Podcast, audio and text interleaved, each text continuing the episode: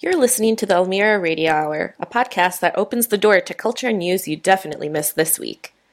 We're, We're your your hosts, Nina Bhattacharya. and Sheila Lal. This week, we're giving each other virtual high fives, talking about voting, chatting about film. Actually, we chat a lot about film, and much, much more. Let's get to it. ਪਿੱਛੇ ਪਿੱਛੇ ਆਂਦਾ ਮੇਰੀ ਚਾਲ ਵੇ ਨਾਈ ਪਿੱਛੇ ਪਿੱਛੇ ਆਂਦਾ ਮੇਰੀ ਚਾਲ ਵੇ ਨਾਈ ਚੀਰੇ ਵਾਲਿਆ ਵੇਖਦਾ ਈ ਵੇ मेरा लौंग वाचा पीछे पीछे आंदा मेरी चाल वे नाई पीछे पीछे आंदा मेरी चाल वे नाई चीरे वाले आवे खदाई वे मेरा लौंग वाचा मेरा लौंग वाचा मेरा लौंग वाचा मेरा लौंग वाचा मेरा लौंग वाचा So, word on the street is Sheila that you uh, got some film award. Yeah. So when I did my Fulbright, I co-wrote and pre-produced a short film with a good friend of mine who is now one of Colombo's preeminent directors. Uh, it's called Elephant, and he submitted it to a couple of film festivals. One of them being this massive Asian film competition. And it got in, and it got a silver placement, which is really cool. Sweet. Yeah, Wait, what is Elephant about? So, Elephant is a short fictional film that delves into the Colombo Seven elite. Um, and so, historically in Sri Lankan cinema, the idea of city and wealth has been framed as kind of vice and sin and just something no one should aspire to. So, we decided that we wanted to focus specifically on the old wealth and like the nouveau riche communities in Colombo as kind of a, a pushback on that. It's an anthropological look at family and looking at how family is decided and how stigma can perpetuate that idea too. I don't want to give a lot away, but it's Yeah. yeah. So, what did what did the process look like? Yeah, so it actually started when my friend Rehan, who directed it, was over at my apartment, and I was like, "Hey, we should write a film together." And he looks at me and goes, "Yeah, we absolutely should." And his father is a fiction writer, and so he mm-hmm. had this story just uh, sitting in, on a back shelf, and we pulled it out and retooled it into a script, but also went through like I think sixteen or seventeen iterations. So we would get together and dealt like flesh out the characters and then from there get into nuance about how we wanted these characters to interact with each other. And pulling from the different experiences we had had in Sri Lanka our film experiences are like in my case South Asian some uh, Brazilian cinema for him like European and American cinema to get a good cohesive idea of what it should look like and what these characters like what nuance they can bring to the screen. So we like when we did the pre-production it was actually pretty incredible that my research from the first half of my fulbright played a massive role in the casting for this uh, for the film. So that was just like a really phenomenal experience to be on the other side or like on the production side of making a film I mean, the most important question though is, do you have an IMDb? i do i actually do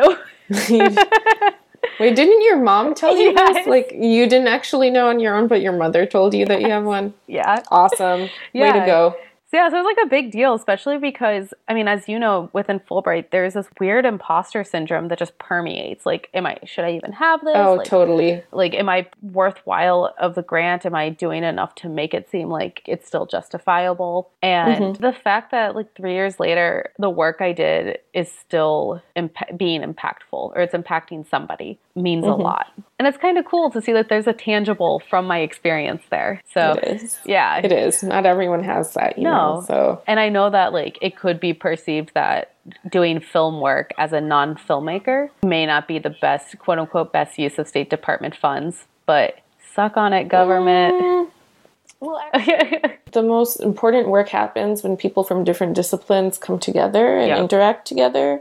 And so the lens that you brought to the screenwriting process is very different than the lens that Rehan had. yeah. I haven't seen Elephant yet, so I can't speak to it. But Yeah. like, I'm assuming the characters are a lot richer because there was this interplay of two people coming from two different disciplines but having a similar interest. So that that's just my two cents as someone Yeah. who like cares a lot about interdisciplinary work. And so I hope the characters are fleshed out. The movie isn't out yet for public consumption because of uh, film festival submission rules. But don't worry, once it's out, everyone will have access to it. You heard it here first. But speaking of people who don't come up from a filmmaking background, You made an incredible film with your iPhone. Ah, yeah. We're not going to underplay your work either. So this was a lot of fun. When I was in Tanzania, I work with an organization on at Harvard called the Global Health Education and Learning Incubator. So I'm very interested in this nexus of global health and education. I'm taking a class at the School of Education called Designing for Learning by Creating. So, how do you create learning environments where you center the student as the agent in creating their own knowledge? Oftentimes, classrooms do take a hierarchical approach.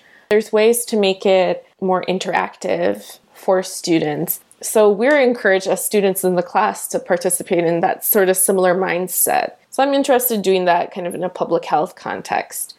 So I made a, made a video called Tinkering and Introduction. It is a short review of some of the key points that really stuck out to me when reading the work of Mitch Resnick and Sherry Turkle. And they talk a lot about what it means to work with objects um, what it means to have this playful hands-on experience in the classroom and how it's a valid way of learning so i took um, what i learned and i drew images associated with them i recorded it on my phone in hyperlapse and then i used this amazing app called splice to kind of uh, stitch it all together and record narration over it and what was really cool was that MI- one of the MIT programs picked it up. Yeah. I got over 200 views. That's awesome. I'm just really excited to see it resonate. Having other edu- educators tweet at me was like kind of a cool Yeah. experience. Yeah. Yeah. You said you used an app to stitch it all together, but how long did that take for a five minute or seven minute video? I wanted a document camera like Yep. above my desk, so all you saw was the paper, the markers, mm-hmm. my succulents, and my hands. Yeah. So arranging that and then figuring out what images most effectively communicated what I wanted to say. Yeah. And then figuring out how to record. That took half a day, and then over two nights, I just edited it all on my phone. That's the beauty of technology. Right, and Yeah. it makes it accessible. Yeah. and think about what a powerful tool that could be in a classroom. I think democratizing filmmaking is is a really cool is a really cool thing, and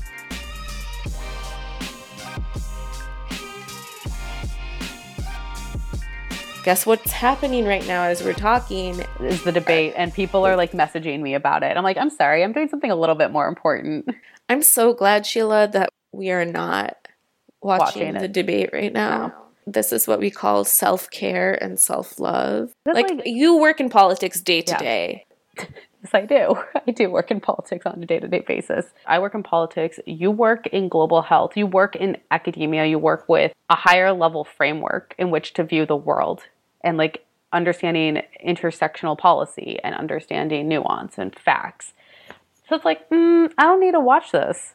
I'm good. I mean, that being said, I am watching Twitter. I'm not. I just can't deal with it. We mentioned this in the Origin Stories episode that like we both were at Center for American Progress, but like during different years. And I was on uh, working at Think Progress, and so we had one TV that was on, on MSNBC, one TV that was on CNN, one TV that was on Fox all day. Nope. And I think like since that summer, uh, my ability to consume any sort of media has been dramatically reduced. So I Oh, think that's I one one thing um, that I think we should reference people to again is is our episode our special episode with Purvi because I've been thinking a lot about the violent murders of black men last week Yep. and also how the murders of black women specifically black trans women as well Go completely underreported. all of this violence against black people I see it on Facebook. I don't actively choose to read about it or to watch it because it just becomes too much. Um, and I'm not doing it to like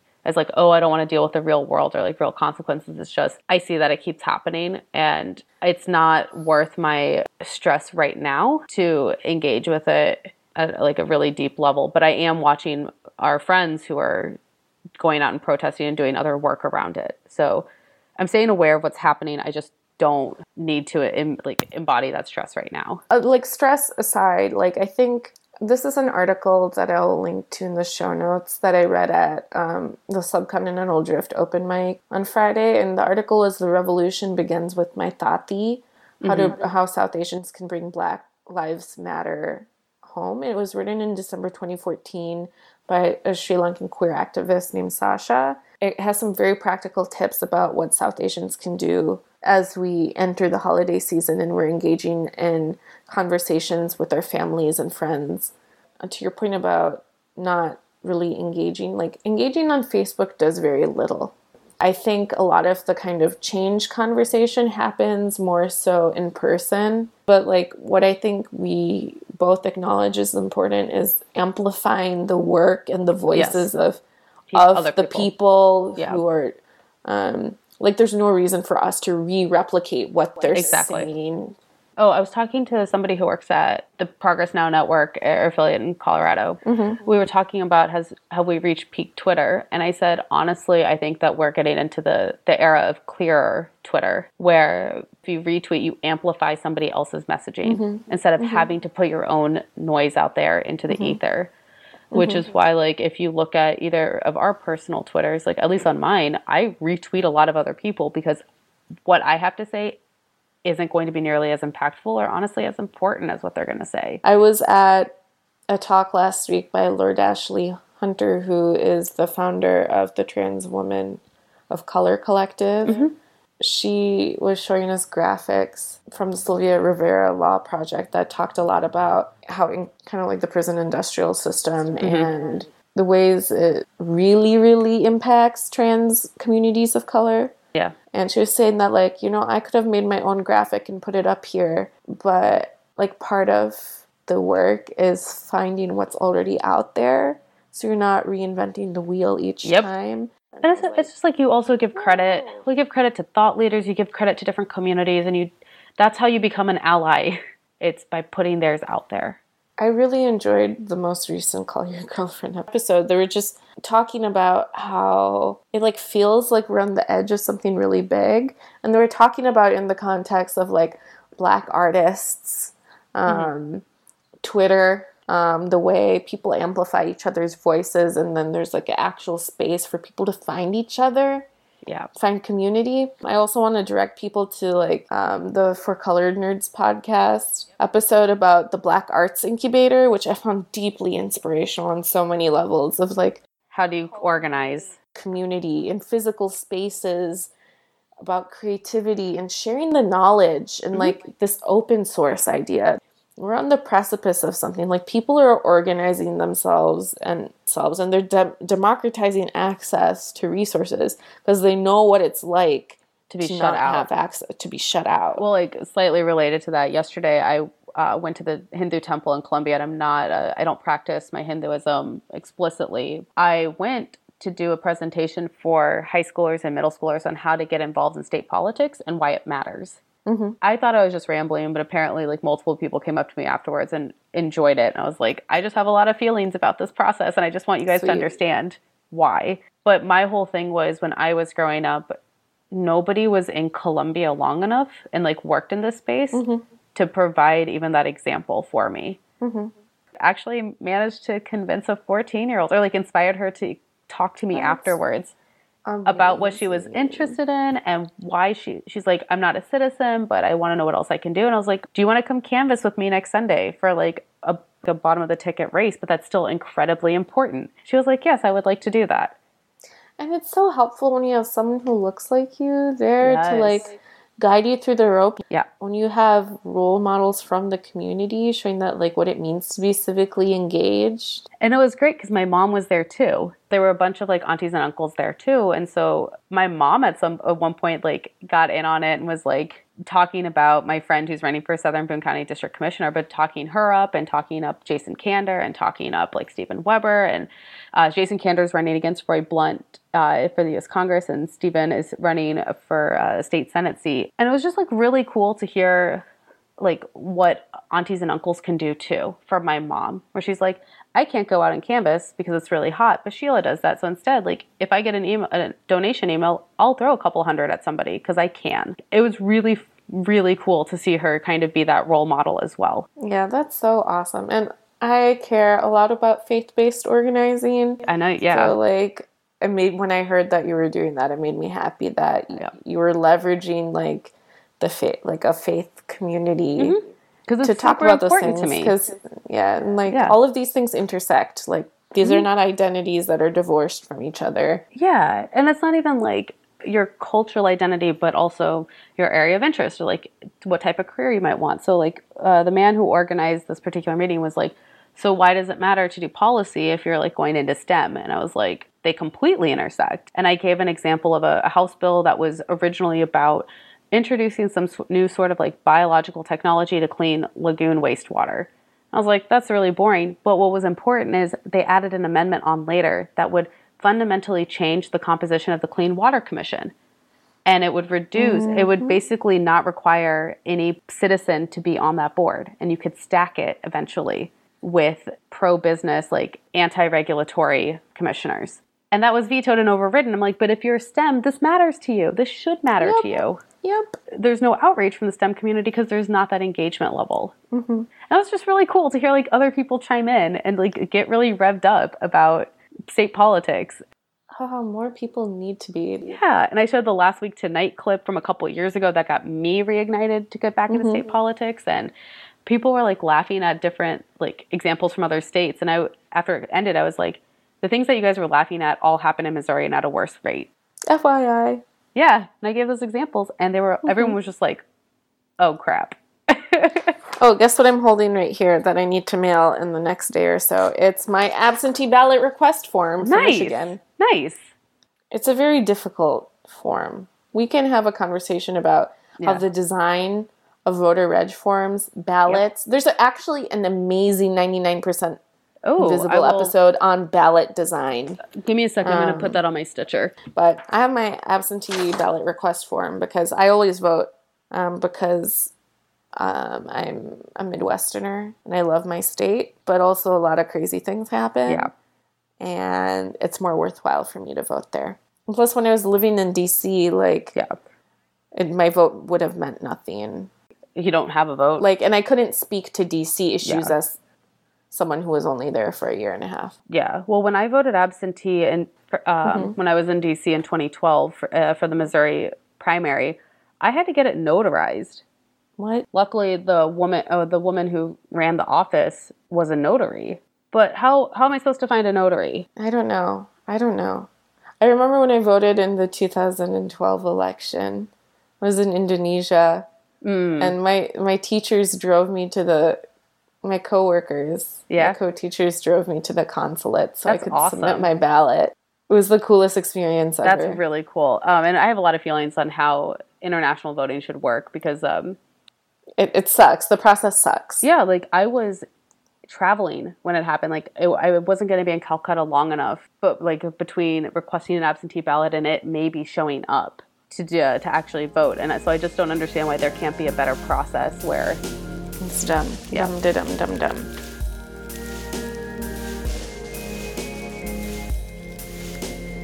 Before we jump into our next music break, a quick reminder that Hindi Rock Fest is just around the corner. It's taking place in Cambridge, Massachusetts, October 14th and 15th, which is this week, and it's bound to be a fabulous time. You'll see Sheila and I both there. Information about tickets can be found at hrf2016.brownpapertickets.com. Go check it out. This week, we're super pumped to be featuring the work of Anik Khan, the Bengali born Queensbred rapper who just released his new single, Cleopatra. It's difficult to pinpoint one specific thing about his music, but his crooning is effortless. He samples Bollywood music, and there's just so many layers of texture in his work, and he weaves it together effortlessly. Lots of gratitude to Anik for letting us feature his music this episode. You can check out more of his work at soundcloud.com slash Anik Khan Music. That's A-N-I-K-K-H-A-N.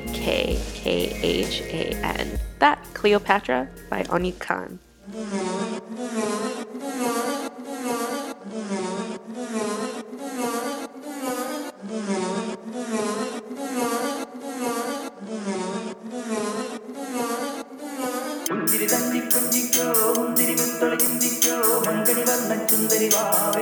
Tell me that you love me, make sure that you mean it. And I'll treat you like royalty, that's just how I see it. Paparazzi king, all I bleed is royal. So get up on this throne and not forget that I had morals. I'm a motherfucking pharaoh that then grew up on the corner. You can always judge a man with how much weight is on his shoulders. Why I need my lady, yeah, I need my lady to wanna build this legacy with me. You remind me. Cleopatra. Lead me into your castle.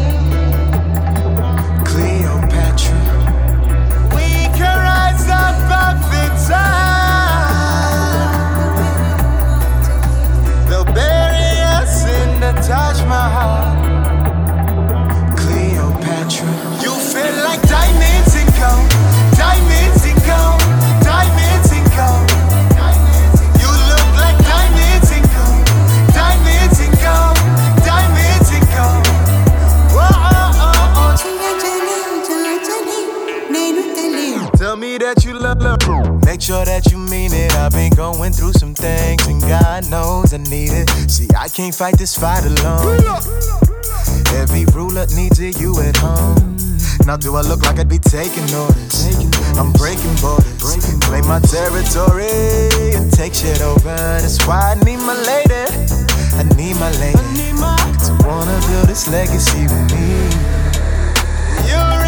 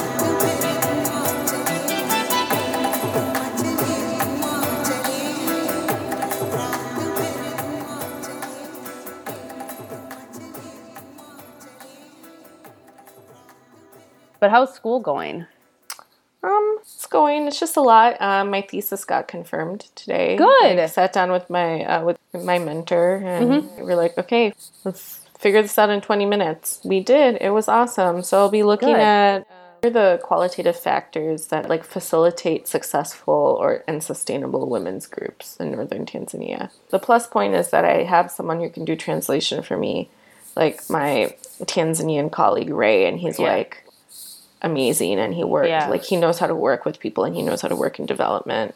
The what's curious about the women's groups that we've been working with are like have a diverse age range from 19 to like 60 something. Mm-hmm. That's not something I saw always when with women's groups in India. Mm-hmm. So that like the knowledge and c- community connection gets Yeah. like passed on. Like there's something there. Like what Mm-hmm. allows a good group to stay going. We know that women and money is usually a good thing in terms of like that health and well-being of children and Mm-hmm. Yeah, yeah. communities.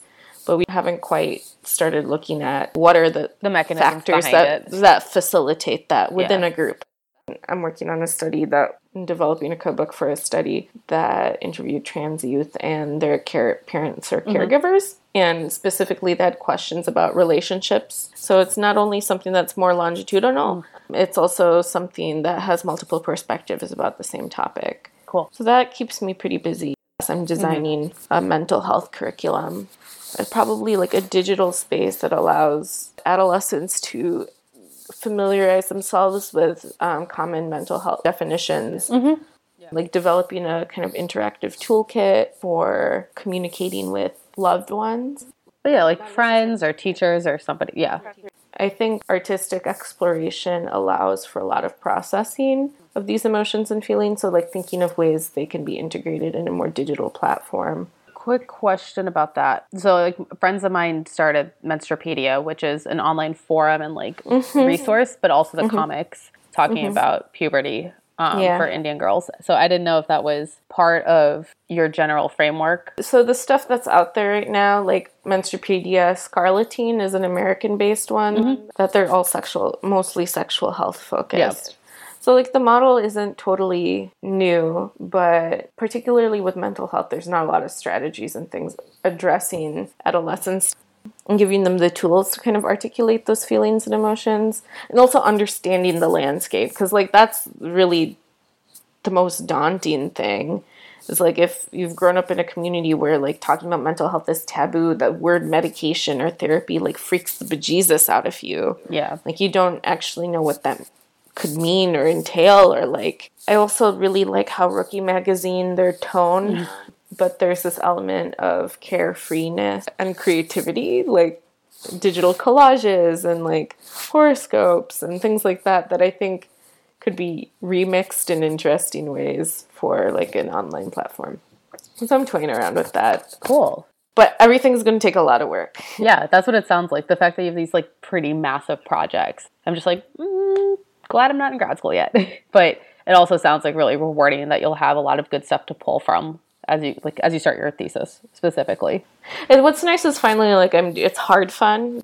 It's mm-hmm. like stuff that I care about, like men- adolescent mental health. So like, It's still like in your scope. but like, do I understand what I'm doing in class all the time? Hell no.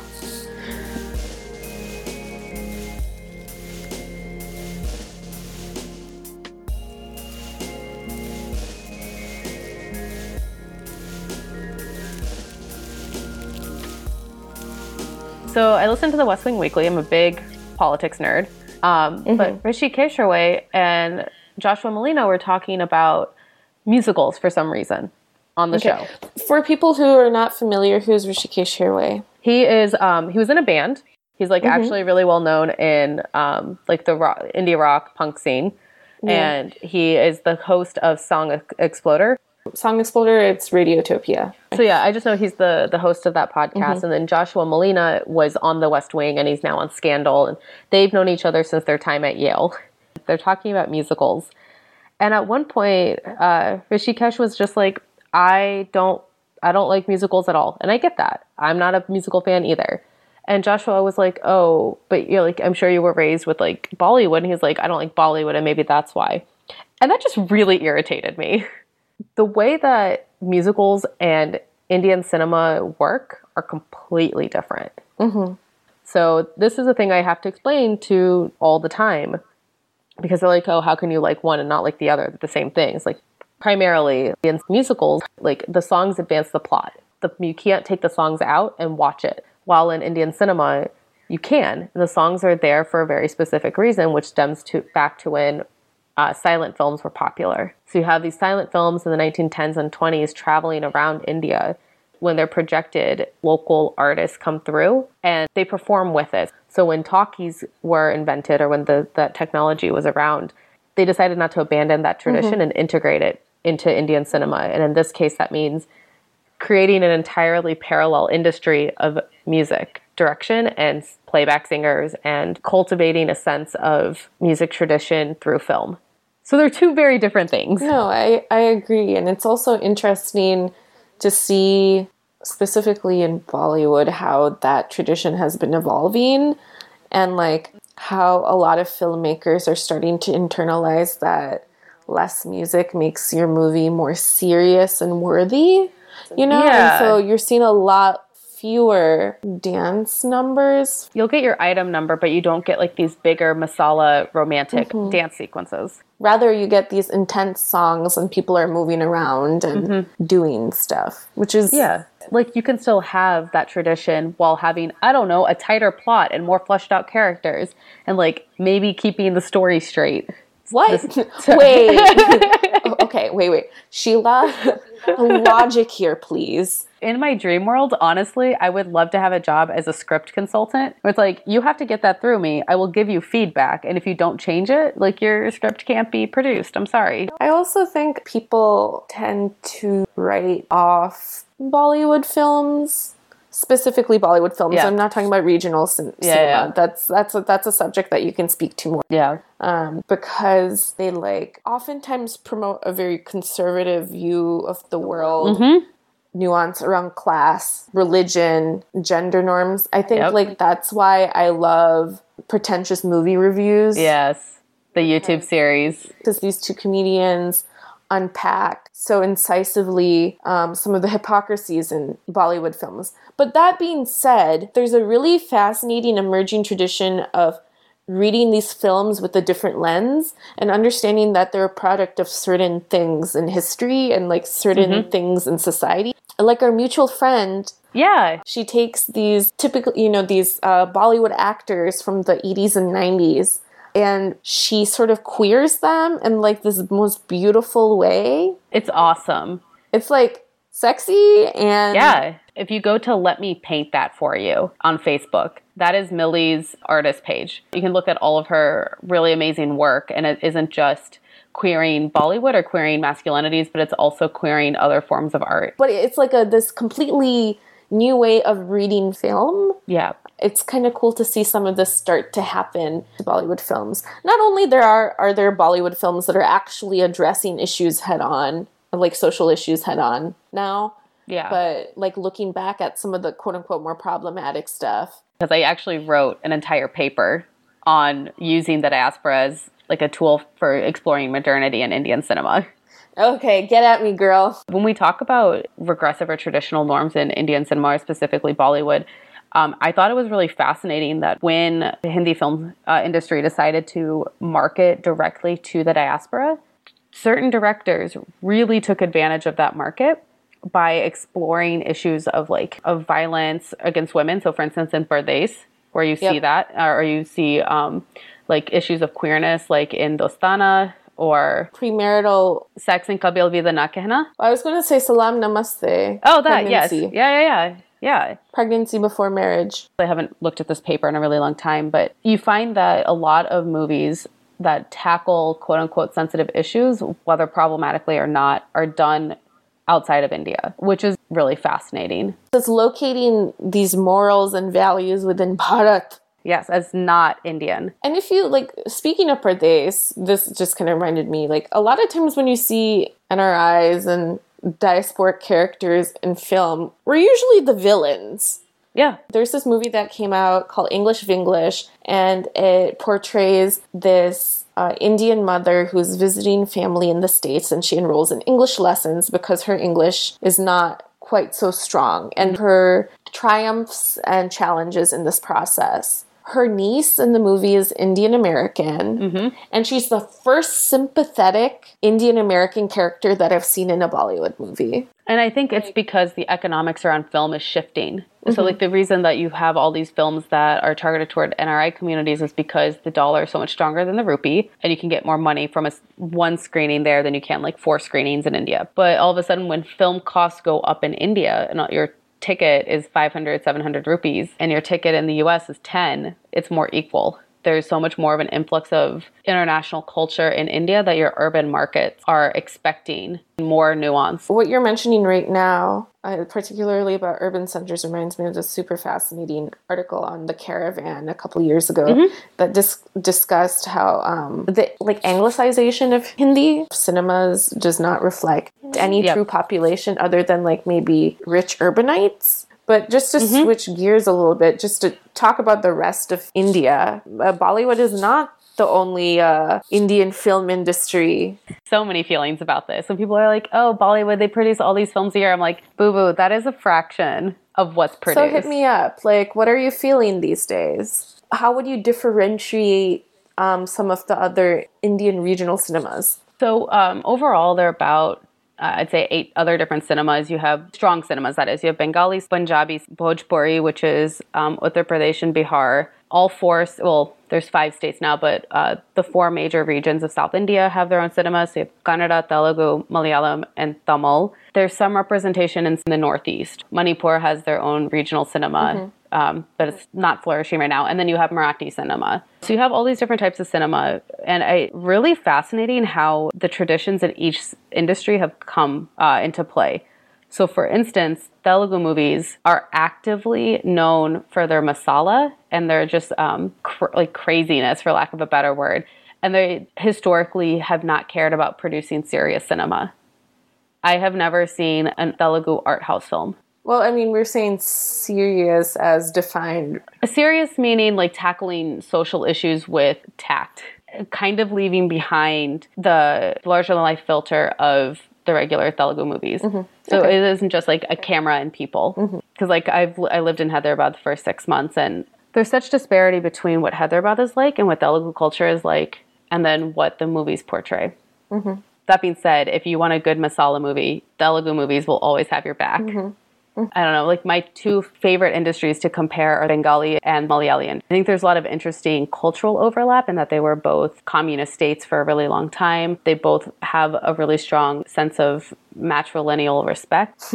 and they're both very culturally highbrow, for lack of a better word. Are there like a lot of quote unquote Malayali art house films? Yes. Okay. That is uh, like I'm only really fam- like as a Bengali person, I'm only really familiar with. But even then, you know more about the Bengali film industry than I do. that being said, most of what I see is like only serious. Like Bengali people are only sad and serious. Or they have like sad and serious masala movies where you're like, this doesn't compute. But Malayali cinema, they have really fun masala movies, but they also have a strong history of art house cinema. Seeing the relationship between Malayali and Bengali cinema is Malayali cinema is really innovative, and the technique that was used in City of the Brazilian film City of God, where you use an one event and then go back and forth. Oh, yeah. that was actually first used, uh, pioneered in Bengali cinema. Oh, I had no idea. Uh, and that was pioneered, I think, by Satyajit Ray. Jit Rai. Yeah. He does a lot of cool stuff. Yeah. If all y'all aren't familiar with Satyajit Ray, get yourself Pather Panchali or just like Charulata, like get yourself a classic. his the Apu trilogy, which is what he's most known for, has was recently remastered in the last couple years, so it's particularly stunning. I encourage you to YouTube the ghost sequence from Goopy Gyne Bagha Byne uh-huh. because it is some of the wackiest film that I've ever seen like for for that time period because it's black and white and they're essentially doing like ghost zombie type things. So the way he uses like film negatives mm-hmm. and shadows and Kathakali like outlines to portray this otherworldly thing when you didn't have like special effects was it's both really weird and really cool. That's really cool. So you mentioned if you uh, play on aesthetic, talk about I don't know, like that zombie. Pakistani cinema is actually super interesting in that regard. what do you mean? The mean violence and horror genre in Pakistani cinema was really, really popular in the 70s. oh It was in direct reaction to the military issues in the 70s and 80s. that's fascinating that's really fascinating I have a really cool article that I can link to. oh, that'd be perfect. I think it's really interesting to look at like other like national cinemas, especially because like mm-hmm. everything is overshadowed by Bollywood. There's so many other interesting things going on. Oh my goodness. Like that's one reason I'm like really happy that kind of the mystery genre trend has been bleeding from Bengali cinema into mm-hmm. Bollywood. Mm-hmm. Oh my god. I love myself a good mystery that's based in India. Usually Kolkata because It's so eerie.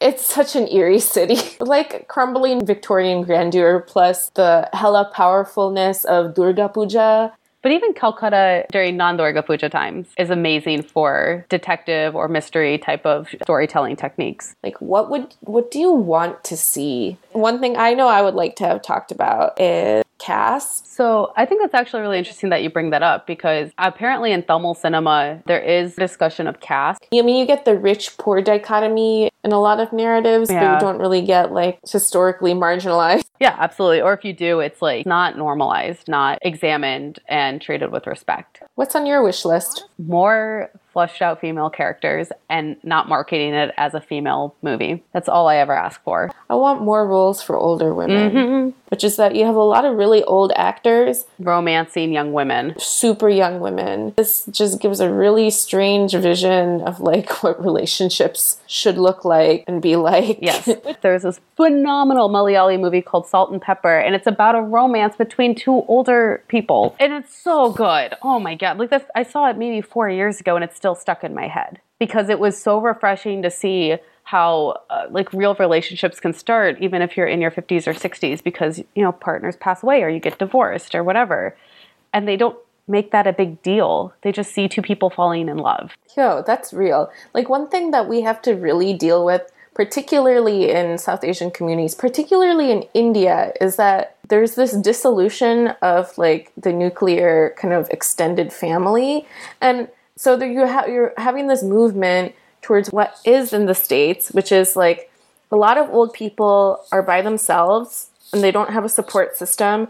And India currently does not have a healthcare system that supports the elderly. Like that's just sort of um, not that the American system is better but, is much better. but at least there's an acknowledgement that this is a reality like eventually we're going to be at this time where there's a lot of old people who are essentially isolated but don't have any like social narratives that show that like life can be good still or like when you mentioned like older men romancing younger women, much younger women, is this really bizarre notion of how sexuality is performed in specifically Hindi cinema, um, and how, as part of the diaspora that utilizes Hindi cinema, what that means for us and our develop our self development of sexuality growing up. So I was having this conversation um, a couple days ago, and it's like still with me, and I, I want to talk to you about it. Yeah. So yeah totally you're growing up in the Midwest. On one hand, you have like age appropriate media, but it is very white. And so that I the internalization isn't on that same wavelength as watching Indian cinema or Hindi cinema and seeing that same color and seeing those like same body type, but it's not age appropriate because it's not meant to be an educational tool. And you see like item songs or you see like very suggestive romantic songs that's like a really interesting mix of messaging. On top of that is like this traditional idea of con- conservatism and modesty. And so it's just like, how do all these things kind of play out, especially within our generation?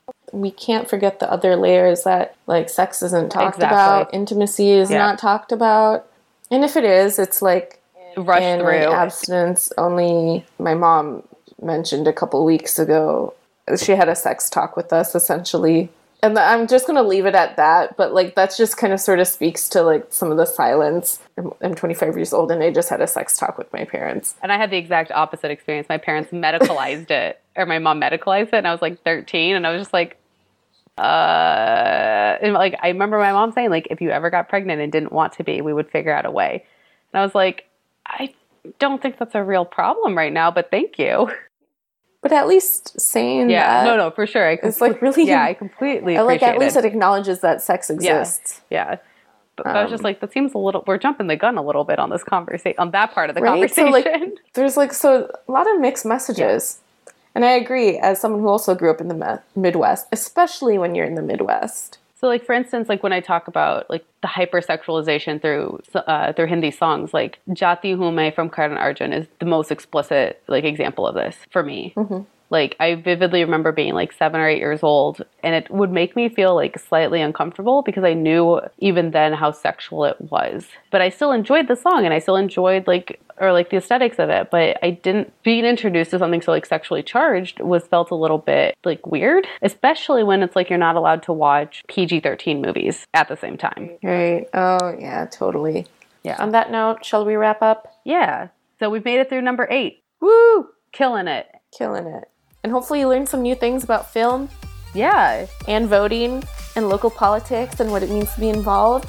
And actually, this is a great reminder if you need to submit your absentee ballot request form, go print that shit off, and put it in the mail ASAP. So check your state, check your county. So that's your uh, weekly uh, reminder is uh, as soon as you hear this episode, make sure that you're registered to vote. You can find Sheila at Queen of Blah, and you can find me, Nina, at Only Nina. And you can find the show at Elmira Radio. You can find us at elmiraradio.tumblr.com. And if you want to email us, it's elmiraradiohour at gmail.com. And you know you want to leave us a review on iTunes or Stitcher. It allows all sorts of other people to find us. So, So thank you guys for listening, and we will see you in a couple of weeks. tata, goodbye. Bye, Nina.